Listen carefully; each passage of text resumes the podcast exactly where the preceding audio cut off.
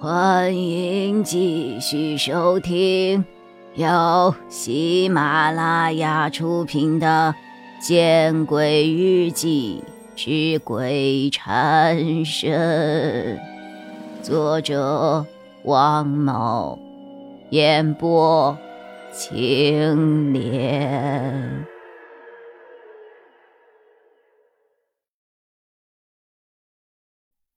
啊！哎呀，完了完了完了！这下该怎么办呢？高月亮闻言，一屁股坐在了床上。蓉蓉啊，你表哥还说其他的没有啊？周曼有些不死心。没了，说话的声音很小，估计说话也不怎么方便吧。这个时候，我手机的短信提示音响。了，我打开手机一看，嘿，是我表哥发的。他说什么了？高月亮的语速十分的急切，似乎此时此刻只有王凯是他心目中的靠山。呃，倒也没有说什么特别的，就让我们好好做好自己的事情。我讪讪一笑，没了。嗯。没了。周曼和高月亮如同泄了气的皮球，无奈的耸了耸肩。那我们，夏寒想了想，试探的问道：“去各自兼职的地方做自己的事情。”我们三人也别无他法，于是离开了二零九宿舍。去到了各自兼职的地方。外形如同老怪物的王师傅见我来了，有些惊讶。他放下手中正看着的书籍，问我：“怎么这么早就过来了？”“ 呃，反正没事儿，就提前过来熟悉熟悉。”“嘿嘿嘿。”“行了。”别以为我什么都看不出来啊！别忘了，我可是搞心理学的。呵呵。王师傅咧嘴，他露出了一个难看无比的笑意。看我有些尴尬的点了点头，他摆了摆满是烧伤的手。坐吧，这里的工作很简单，就是看看。监控器上有没有可疑的人？呃，现在是上课的时间，没什么好看的。我点了点头，于是搬了个小板凳儿，坐在了王师傅的身边。哎，他怎么来了？王师傅对我说完那番话没多久，突然提高了嗓门。用嘶哑无比的声音自语，似乎很是惊讶。我看到王师傅所盯的监视器上，一个三十多岁的妇女走上了楼梯，然后跳转到了另外的一个监视器上，直接上了五层，进入了最顶头的一个教室里。他是谁呀？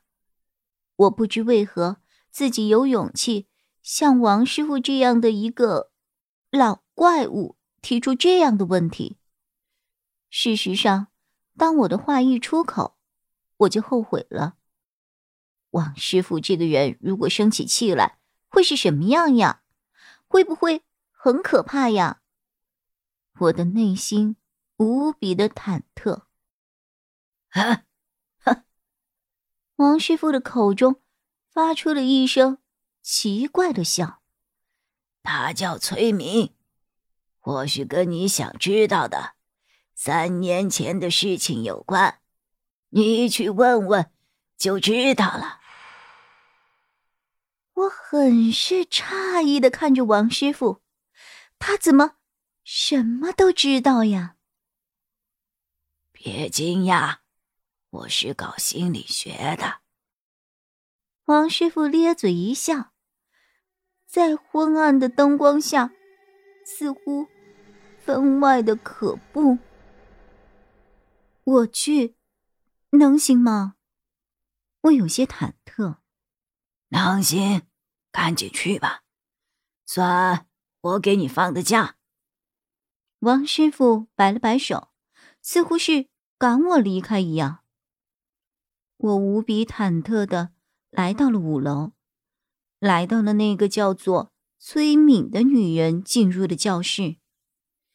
教室的门没有关，我发现这里是一间舞蹈教室，两面都是玻璃墙的舞蹈教室里，这个叫做崔敏的女人。盘膝的坐在地毯上，看着窗外。我从镜子的反光中观察这个女人，感觉她的脸庞消瘦的，仿佛只剩下皮包骨头了，而且两眼突出，面无血色。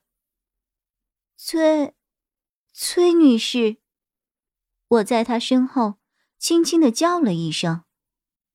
崔敏浑身一颤，然后站起身来，回头看着我。不知为何，他狠狠的瞪了我一眼，然后就蹲下身去，重新换上了鞋，打算离开这间舞蹈教室。嗯，崔女士，我没有恶意，我担心目标人物就这样溜走，所以我连忙跟了过去。我不认识你，不要拦着我！我张开双臂拦着他的去路。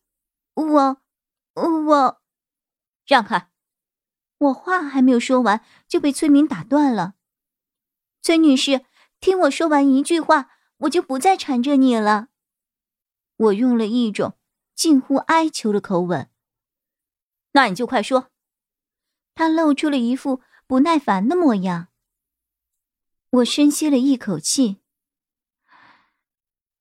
嗯，我不知道您为什么看到我就跑，但现在可能我比您更害怕，因为我现在就住在二零九宿舍。说完了吗？崔敏似乎毫无情绪波动。说完了，那我就走了。说完。崔敏没有任何停留的意思，从我的身边擦身而去。崔老师！我转身冲了过去，对着崔敏的背影大喊：“总有一天，我会揭开三年前那件事情的真相的。我不知道你在这件事情中是什么样的角色，或许是参与者，或许也是被害者，或许也是想知道答案的人。”本集播讲完毕，你关注了吗？还没有？